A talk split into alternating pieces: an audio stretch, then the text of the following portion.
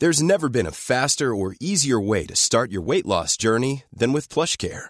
PlushCare accepts most insurance plans and gives you online access to board-certified physicians who can prescribe FDA-approved weight loss medications like Wegovy and Zepbound for those who qualify. Take charge of your health and speak with a board-certified physician about a weight loss plan that's right for you.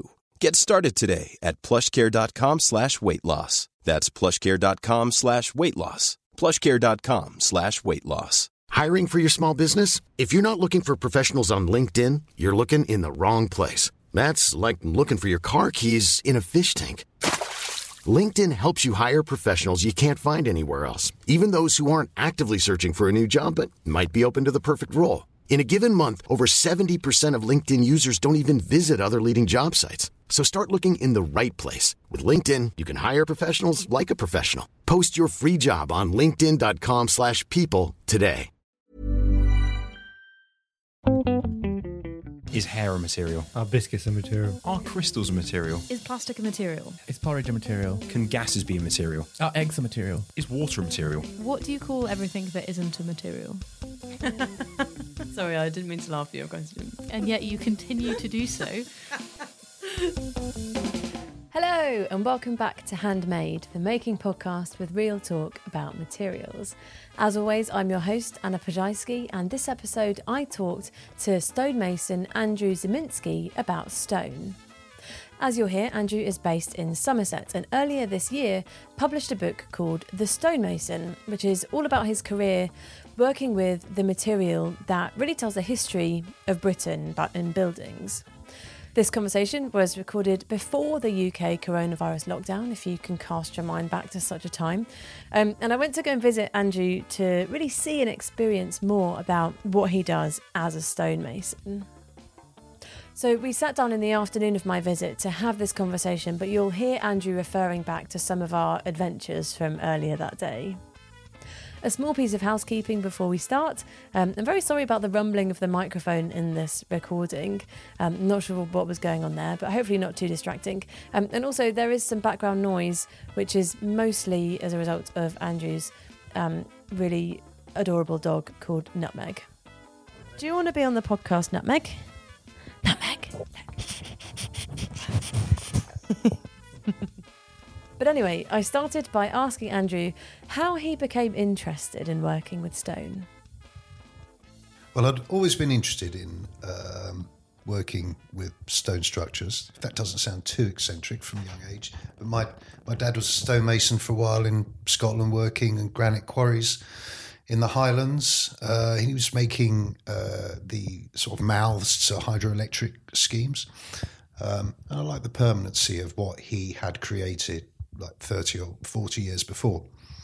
Um, and I'd always had an interest in archaeology, and it, uh, I thought it would be good to combine the two somehow. So, earning a living as a stonemason that works in a traditional fashion on uh, ancient buildings and monuments um, just seemed a, a, natural path. So, mm.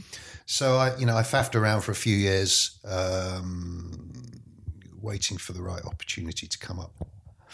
Um, but the, something that really grabbed me was when I was a child or, or an early teenager. Was uh, they were taking down a timber frame structure in our town.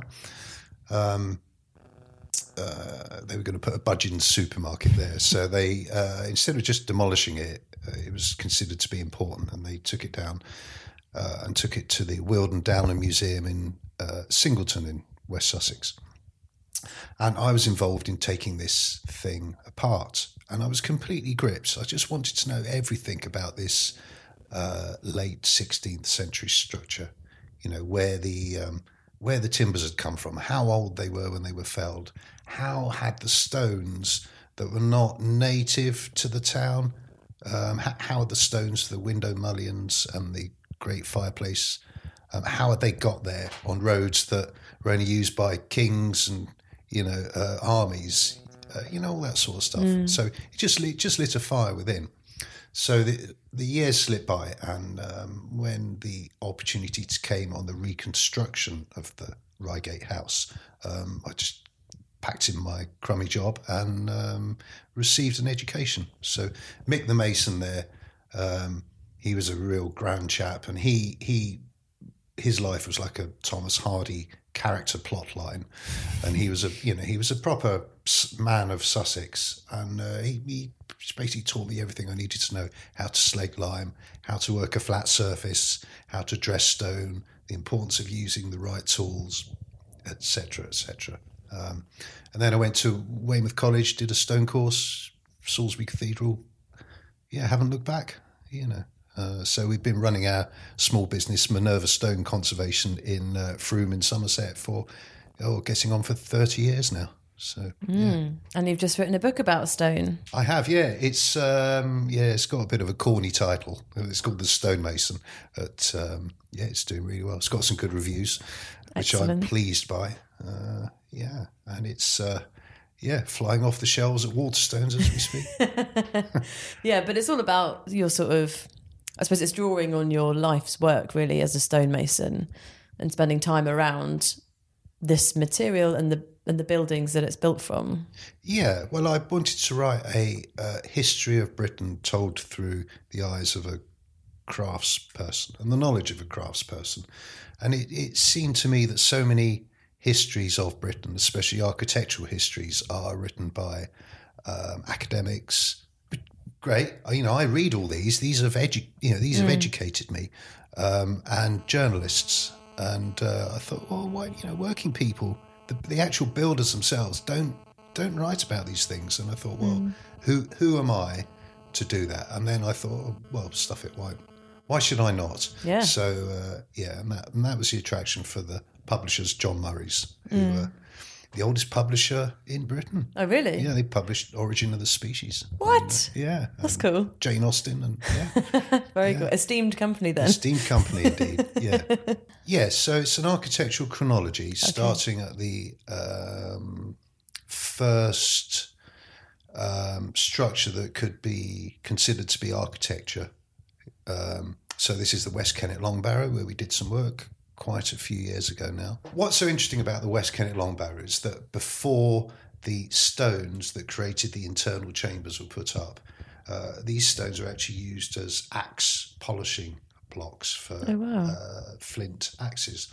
So basically, the wood, the, the, the woods that were cleared uh, to create land for agriculture um, were cleared using axes. And to increase the efficiency of these axes, you would hone them on the nearest available stone. So that's sarsen stone.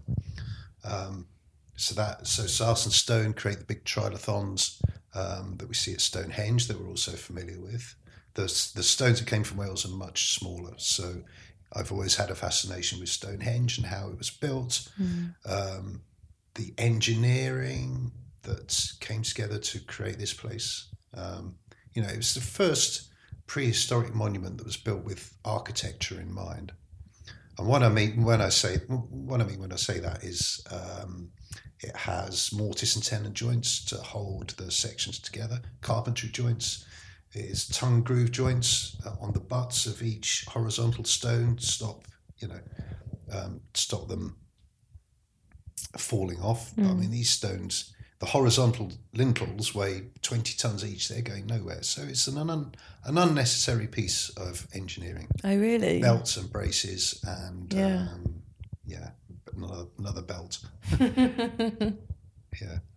Cool. Um, so then I go through uh, to Roman times. We've done a lot of work in the Roman baths in Bath, on the uh, uh, temple uh, pediment dedicated to the local Celtic deity Sulis and the Roman equivalent Minerva. Um, and then from then on, it's you know the Anglo-Saxon church that we went to earlier, um, St Lawrence's, and um, through through the Gothic into uh, pre uh, pre First World War. So the reason I cut off at the First World War is that's when the use of building lime effectively stopped. Modern cements and concretes were, were used in um, mass building and housing, and um, I just you know I don't really know cements. I know old-fashioned limes and old-fashioned methods and materials. Yeah. Yeah, so so the the common theme then is that all of those places that you mentioned are built with stone. Um, what did you notice? What what what else was the continuation really throughout that, apart from the material itself? What about the techniques and the toolings? Oh, that's a that's a tricky question. So, from you know, from prehistoric times, I, you know, it's great to start at West Kennet, which is a very basic time type type of structure. It's basically two uprights um, and some corbelling. So, corbelling is where one stone sits on an upright and then another stone sits on top of that to project forward, and then you put a, a lintel over the top.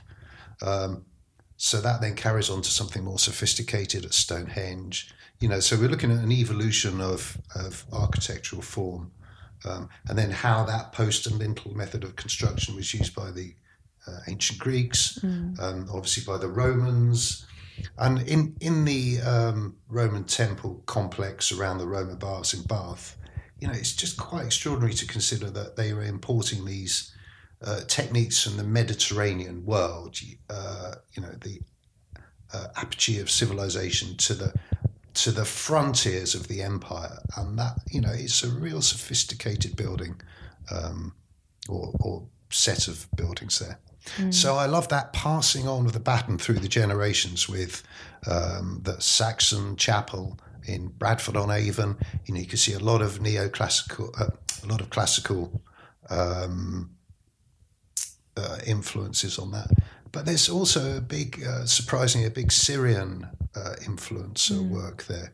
Because um, the Archbishop of Canterbury at the time that was built, or just before, decreed that church, it would be, would be better if churches were built in stone. And the Saxons had a tradition of building in timber.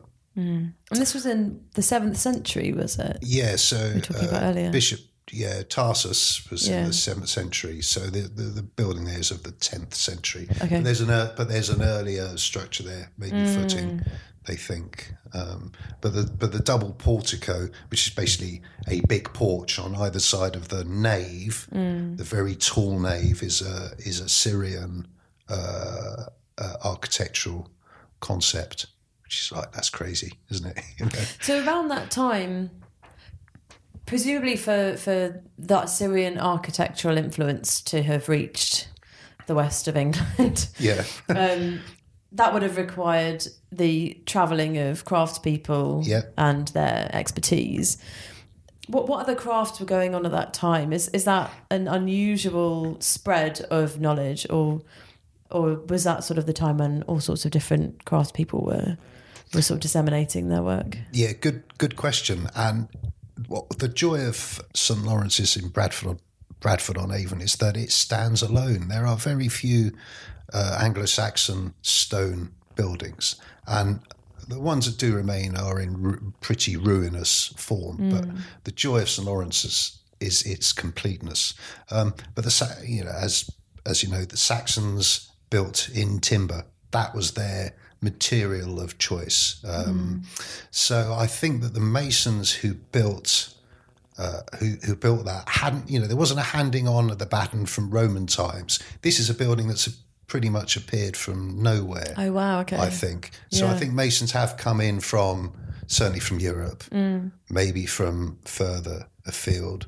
Um, you know, big, waves of migration going in with you know the advent of Islam. Mm. Um, Tarsus arrived here because of the arrival of Islam in Syria, and he, you know, he made his way, mm. made his way to British Isles. yeah, um, his um, associates, um, his sort of right hand man was a guy called Hadrian, who was a North African Berber. Mm. So you know, uh, Anglo Saxons were surprisingly cosmopolitan at the you know uh, higher levels of society. Mm, interesting, fascinating. Um, we've been talking about stone as if it's one material. yeah. Um, of course, stone is is a whole collection of different materials. So, can we hear about sort of the different actual materials that we're talking about here? Yeah, so um, we had a bit of time in the workshop earlier, yeah. didn't we? And uh, we had a we had a mess around with some uh, sarsen stone, uh, you know, so we talking about with the West Kennet Long Barrow and Stonehenge, which is an incredibly dense um, sandstone. Mm. It's it's a silica cemented sandstone. And I, I knew I met a guy once who was a he'd been a sarsen worker, and he said it was the hardest stone known to man. And you know, you had a little a little punch at that with uh, with a hammer, and it, you know, unforgiving stuff. That's Yeah, that's going nowhere. Yeah. Um, but that that is not the sort of stone that you would use regularly for building. Um, you would use in our part of the world limestones, bath stones, Mm. that you know that type of thing. And those are stones that can even be sawn with a conventional wood saw. They're so soft Oh, wow, and really? forgiving. Yeah. Yeah. So the, com- completely the opposite of um, of the sarsen stone. Mm. And then we had a little go on some mold red sandstone, and that was, you know, again, that was that was tough. Interestingly, that was an older type of stone. Um, that's a tr- Triassic uh, sequence stone to the sarsen, but again, that behaves a little more like the um, like the limestone. Um, so, you know, in my day to day life, I generally just work limestone. So that can be Bath stone that we all know from the city of Bath, and um, hamstones, which is a very ochreous stone you find near Yeovil uh, and the West Country, and of course, Portland stone. Something I'm really interested in is how stones have been transported around the country. So I have an idea that Sarsen stone um, was not dragged by fur-clad savages across open downland, across marshes. You know, the idea is dragging 30-ton stones uh, for 20 odd miles is yeah, is just nonsense. They, there is a very straightforward path from the Marlborough Downs to the head of the River Avon, and then it's just direct to Stonehenge. Just Right. goes there in a pretty much a straight line Down the river. down the river. Yeah, so um, they'd have put that on a raft, and um, yeah, water table was a lot higher then, three meters higher in the Wow. late Neolithic. So the rivers would have been broader and deeper and Right. more more useful than the little River Avon we see now. but you can see the same with the movement of Purbeck marble from the quarries of Dorset uh, on the coast of, of Purbeck um, up into London and then up as far as Durham. You know, a few uh, a few examples of that particular material in Scotland. Um, so that's in the 13th century. You know, ketches were being used to transport these heavy stones around around the British Isles. You know, up to Ireland and Scotland, like I say. Um, and then that fell out of fashion, and then Portland stone was used widely by Christopher Wren, as we know, in, in London.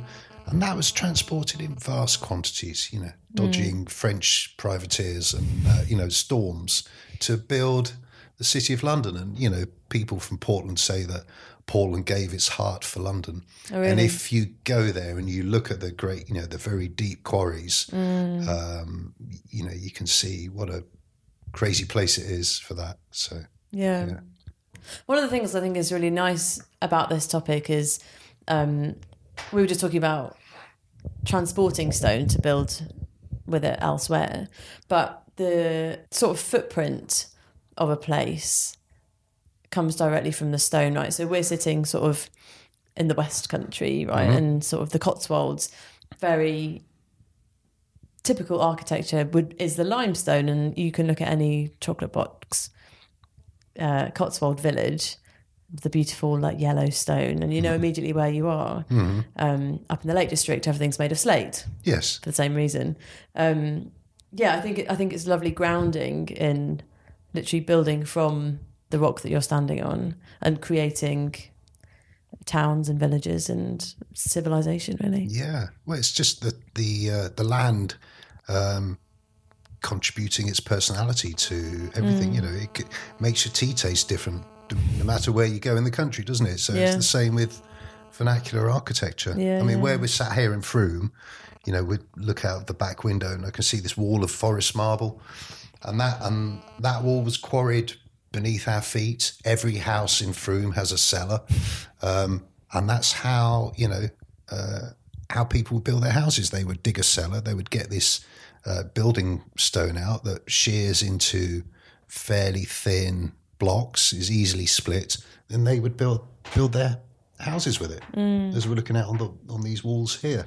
um, I think we've all, we've always worked very close to the land, you know, even to the extent of digging you know, digging river gravels out, out uh, from adjacent rivers in our early days to get the mix right so it matches what was there historically. And uh, so, you know, we do spend a lot of time just trying to match and, and analyze what um, what the mortar was that glues stone together, for example, what the what the plaster was, the, the nature of the lime wash, all, all that sort of thing. Yeah, so we do keep a very close eye on the sort of local and the vernacular and the, the sort of ecological, I suppose. Yeah, Um, yeah. But you know, when you're working with traditional buildings, that that is the only way to approach it. You can't use modern materials in any way. A lot can happen in three years, like a chatbot may be your new best friend. But what won't change? Needing health insurance. United Healthcare Tri Term Medical Plans, underwritten by Golden Rule Insurance Company, offer flexible, budget friendly coverage that lasts nearly three years in some states. Learn more at uh1.com. When you're ready to pop the question, the last thing you want to do is second guess the ring. At Bluenile.com, you can design a one of a kind ring with the ease and convenience of shopping online. Choose your diamond and setting. When you find the one, you'll get it delivered right to your door. Go to Bluenile.com and use promo code LISTEN to get $50 off your purchase of $500 or more. That's code LISTEN at Bluenile.com for $50 off your purchase. Bluenile.com code LISTEN. Since 2013, Bombas has donated over 100 million socks, underwear, and t shirts to those facing homelessness. If we counted those on air, this ad would last over 1,157 days. But if we counted the time it takes to make a donation possible, it would take just a few clicks. Because every time you make a purchase, Bombas donates an item to someone who needs it. Go to bombas.com slash ACAST and use code ACAST for 20% off your first purchase. That's bombas.com slash ACAST, code ACAST. Mm. So when you approach a new project, then on day one, when you're looking at this, let's say, church that needs some restoration work, mm-hmm. what are the factors that you're considering and the questions that you're asking of the materials in front of you? Uh, point one is to record is to actually sit and record what what one's impressions are. Um, I mean, we'll have a specification and a tender document from an architect or a surveyor. excuse me, which we have priced. Um, but you but you can't really understand a building just by taking a photo. You need to sit and sketch and get into that building. Um, so once you've done that, it gives you an understanding, and you can see where the faults and the problems lie. So uh, understanding understanding the underlying cause of the reason that parts of a building are failing or decaying um, is obviously the most important thing. So you then take steps to mediate that, and then you can get on with the actual repair of the of the problem area. It sounds like you also have to be a bit of a forensic stonemason in that you might be looking at a church that is hundreds of years old. It's had multiple repairs already. Each person has come to it with a different solution or approach. And you've then got to pick apart what have they done, what have they used, why did they do that? And then what can we add, I suppose, or how can we fix it? Absolutely. If it's if it's pre-Victorian, if there's been a pre-Victorian intervention or extension or addition, generally look after itself. As long as you know the gutters are maintained and the roof is cared for and ground levels are not getting too high and it's well drained, and water is being managed, an old building will look after itself. But the moment you introduce modern materials, uh, that is that can lead to the death knell. And it was the Victorians that started doing that, was it? So yeah, very much so. So uh, Victorian uh, Victorians would repair the facades of structures by cladding them, recladding them in new stonework that would use uh, cast iron instead of blacksmith wrought iron. A blacksmith wrought iron will um, survive far longer. I think it has a higher, higher carbon content, or is it a lower carbon content? Okay. Hello, this is Anna from the future. Wrought iron actually has a lower carbon content than cast iron. that allows it to survive better. Mm, so if you're looking at medieval ironwork, uh, Georgian ironwork, it's generally of, of good quality and won't corrode. But as we saw uh, on our earlier visit to Castle Combe, Mm. uh, it was the expansion of corroding Victorian cast ironwork that caused the, led to the failure of this pinnacle that we were repairing. Mm. So this is a thing that's six, eight feet tall. Um, that had a big uh, vertical fracture um, down the middle of the the, the square. Mm, uh, yeah, the re- whole piece had split apart, right? the whole place had split apart. The whole Yeah. piece had split apart. Um, so that's one example of Victorian technology being used to repair something that had ultimately failed. Mm. And you know that that was about to fail in a in a spectacular way, but we got there just in time to save it. That's lucky. Um, and then just you know, uh, uh, just after the First World War, we then have modern cements and renders coming in, and mo- modern cements and renders have done more to destroy old buildings than uh, b- bombing in the Second World War. Really, you know. Really? In what way? Yeah, Oh, old buildings need to breathe. So um, they don't have a damp-proof course. Um, so they just sit on a foundation in the ground. Moisture will be drawn up by osmosis through the wall. Uh, there will be an evaporation zone, uh, and a lime mortar will just deal with that. And it's sacrificial. So if it starts to fail, we just put some more lime mortar in. Um, but in post-war period, post-World War period, old buildings all over the country were repointed in really hard cement. It's, it's impermeable. Moisture is not, you know, vapor transfer is not possible. Apart from uh, the moisture would come through the adjacent stonework. So it comes through the adjacent stonework. It draws uh, s- uh, salt crystals in solution through there, and then they they crystallize just below the surface and cause the stone to decay. Oh wow. Okay. Yeah. So you know, that that's one example. And also, if you tank or cover an old building in cement render, then it's the same thing. Where's the moisture going? It's going to go inside. So Yeah. you're going to render inside. So the moisture is going to go higher and higher. And yeah. So um, modern building techniques and methods have no place in an old building. Period. So what you're trying to do is mimic as closely as possible the original techniques. Absolutely, that's exactly that's exactly what we're trying to do. Going back to your book again, um, you're telling stories basically about all of these buildings and Yes. sort of the materials around them. Yes. Um, what was your favourite story from the book? Uh, it's a ghost story.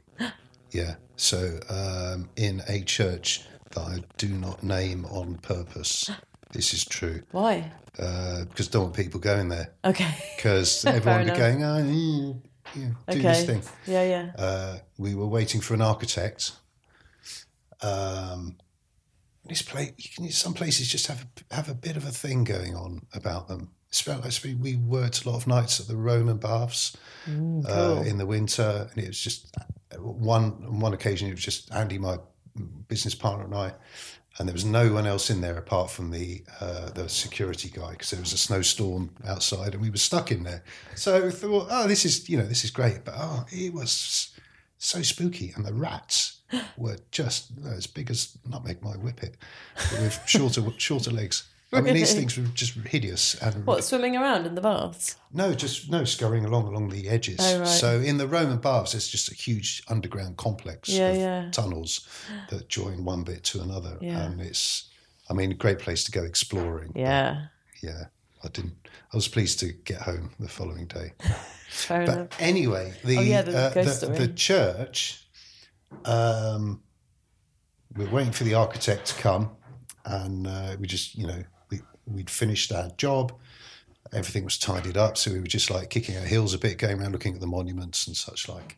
And um, now, Nell, my colleague, lifted a drape over the pulpit, early Victorian pulpit, and under this drape on the pulpit there was um, there were carved words, and the carved words in this Gothic script were "Take ye heed what ye hear."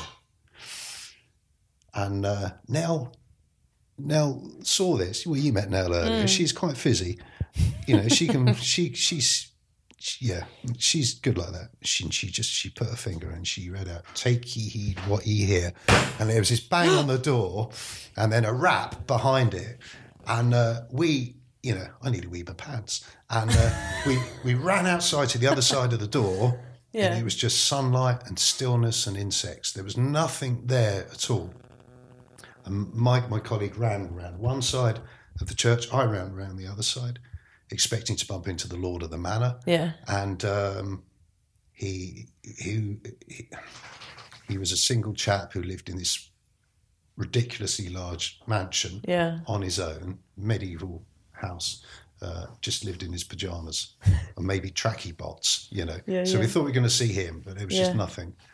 And um, that's that. but it goes on. So I went back to meet the architect just about something else, and I, I got there early. I thought, right, I'm just going to, I'm going to see if I can do this. and I lifted the drape and I put my finger and I read out. Yeah. Nothing happened.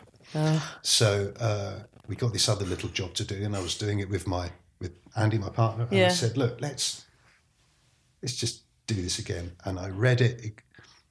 I read out, "Take ye heed what ye hear," and exactly the same thing happened again, but it was a smaller rap. It wasn't a big. I'm going to scare the pants off you Yeah. rap. It was a proper small rap. So uh, yeah, Whoa. yeah. It's a week week I got married as well. so it's, yeah, yeah, and uh, and that is complete. That, that happened. I'm Yeah. not, you know, it's no BS. I'm, not making it up. Yeah. You know, it definitely happened. And there was a um, there was a monument adjacent to this door to this um, Jacobean knight who. Uh, uh, um, he he was a he was a kneeler. So you imagine a big black Japan, uh, Jacobean monument, and he's kneeling on one side, and opposite him are two other kneeling figures of what his first wife and his second wife. Sec- his first wife died in childbirth, and behind, piled up behind her in swaddling clothes, are a heap, literally a heap of infants. Oh my God. and it says, um, I forget the guy's name, um, had he had issue, so many children, all, all died of the plague that was rampant at that time. So I, you know, I do feel that these places do store do store up some sort of energy without sounding too cranky and you know dramatic. But you know, uh, we spend all our time in these old places, and you can't help but absorb a little bit of what's Yeah. going on. You don't just walk around in a superficial way. We are staring and Yeah. seeing everything. you know, Yeah. So That's something that's really struck me about spending the day with you is getting your eye in and noticing things on buildings that I had never noticed before. Like, you know, things like the repairs or maybe different ages of the stone that you can see once you start looking for it, you it starts jumping out at you. Um, but it's something I suppose there's a permanence to stone, even though we've been talking about decay and repair. There's still Yeah. a permanence to stone. Um, Well, we could see that in the Saxon Chapel in Bradford. You Yeah. know, that's that's the original stone. That's not been replaced by the Mm. Victorians. So and I suppose with these, we were talking earlier about not being especially religious, either of us, but um, the, I suppose the thinking behind it was that because this is a religious um, or a spiritual uh, building, it's designed to last and it's built to last. And so stone for them was the obvious choice. yeah, after the Black Death, here we go full circle now. Black Death arrived in 1348 in Weymouth, and uh, you know, huge huge swathe of the population perished. Third of the population, whatever it is, Yeah, yeah. quarter. Massive. And um, as a consequence of that, um, those that survive will bequeath huge amounts of money. Really? So what, what are they going to do with this money? Um, all of a sudden, crafts, certain types of craftspeople were in demand, so people got richer. Right. Communities pooled their resources to, especially in the West Country, to build improvements to their church. So throughout the Gothic period, churches have been improved anyway, but they needed to do one thing to improve the church, and that one thing was to build a great West Tower. So the churches of Somerset, in particular, are famous for the grandeur and uh, excess. You could say, you know, these are the one a big contribution to European culture, our church towers, and there's you know they're largely overlooked. Everyone is different. Um, so it's a consequence of the Black Death, and we have this extraordinary architectural um, addition to our um, to our world. Mm. Yeah. um, so I've had a little go at, um, would you call it stonemasonry, stoneworking today, Well, briefly? you've been working some stone, yeah. Yeah. Yeah. Um, it's been really, really fun. I was really getting into it and the rhythm of it and the feel of it, how hard you have to use your body. But I can see with as someone with no technique how having a technique would improve matters. Right, okay. Um, but I can see that it, it it's Well, you had some rhythm going. yeah, by the end and of it didn't take Yeah. long. Um, and so, if people have enjoyed listening to the podcast and thinking about stone, what's the easiest way for someone to begin stoneworking? Um, I suppose it's a question of where you live, really. Mm. Uh, there aren't that many colleges. Mhm. Um, there's college in London, there's college in um, in Weymouth, in Dorset, there's college in Bath. Mhm. Um, those are the ones I'm most familiar with. Mm. And there are certain regional centres. Um, But say, like, yeah, say I just wanted to go home and like begin working with stone. Can I go and buy some chisels and a hammer from B and Q? no. Okay. No, no. So all the tools are fairly specialist. Okay. But there is a uh, you can buy a starter kit. Yeah. Um, from from a shop in Bath called Avery Knights. Cool. A very ancient and Yeah. venerable institution. Nice. I mean, they sell every single type of tool you will need. Mhm. Um, and you know modern building equipment as well, but they Mm. supply the college. Mhm. Um, but they do a really nice starter pack. Cool. Um, there is uh, an organisation called the Orton Trust, which is um, in the Midlands, in Stamford, I think. Oh, I have to look that up. Yeah, yeah. fine. The Orton Trust um, do very good courses in simple, you know, simple masonry, let, cutting letters, cutting forms. Yeah. You know, if you have something in particular that you want to create, Mm. you know, that's a, yeah, Excellent. that's the best way. so, if- Or yeah. um, if you go to the Isle of Portland, there is a uh, school where you can just go for a weekend course, Cool. and it's you know it's on Portland. It's uh, you know it's on the Dorset coast. Mm. It's very beautiful and yet strange.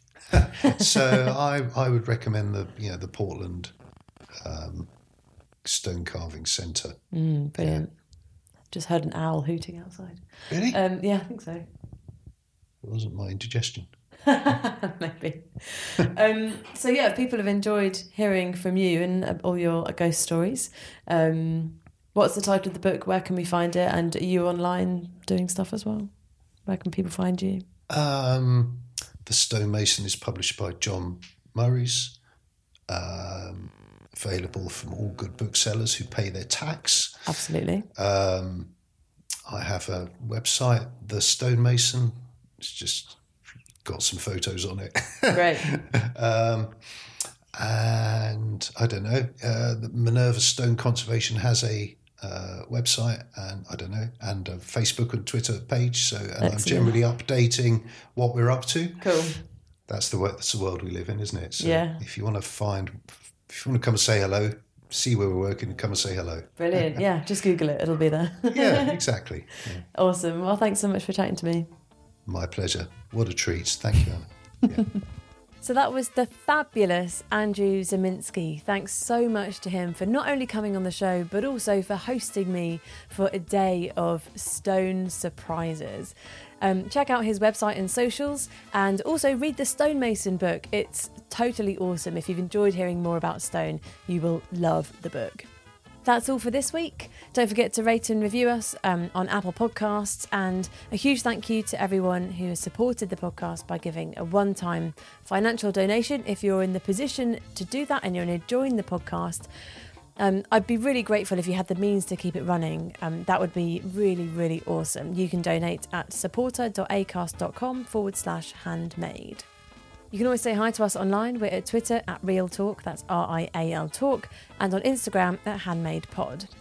Thanks as always to Dave Shepherd for our awesome cover art and to Alex Lathbridge for the music mix. That's everything for this week. Join me next week when I'll be talking to artist Helen Carnac about a material which is central to her practice enamel.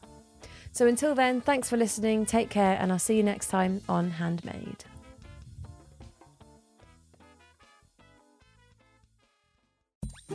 Hello, Handmade listeners. I'm Barry McStay, I'm Ben van der Velde. and we'd love you to listen to Worst Foot Forward, our podcast all about failure. Each week we are joined by a guest to discuss the world's worst something, from detective to invasion, train to horror movie. We dive into humankind's darkest depths in search of the absolute pits. We've even had your very own Dr. Anna Ploszajski on the show twice. In The World's Worst Material, she shared her innate hatred of graphene, and during our live show, she let loose on sea salt and is now persona non grata in the town of Maldon. On Worst Foot Forward, we've learned that conspiracy theorists think rocks aren't really hard, why one French physicist invaded the Channel Island of Sark, and how exactly to make a wasp gun. While also uncovering the railway station of the dead, the doctor who put goat balls into human scrotums, and the West End musical funded by bird poo. Subscribe to Worst Foot Forward on iTunes, Spotify, or wherever you get your podcasts from. Check out our website, worstfootforwardpodcast.com, and join us for some fun filled zero worship.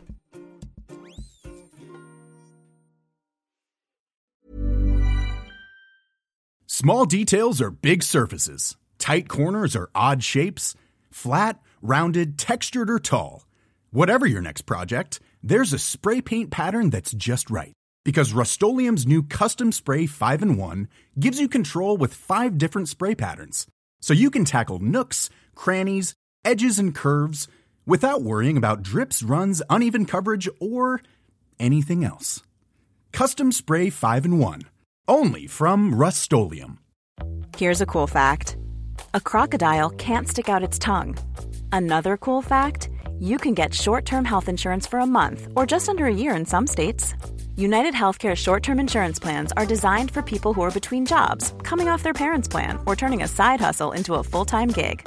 Underwritten by Golden Rule Insurance Company, they offer flexible, budget friendly coverage with access to a nationwide network of doctors and hospitals. Get more cool facts about United Healthcare short term plans at uh1.com.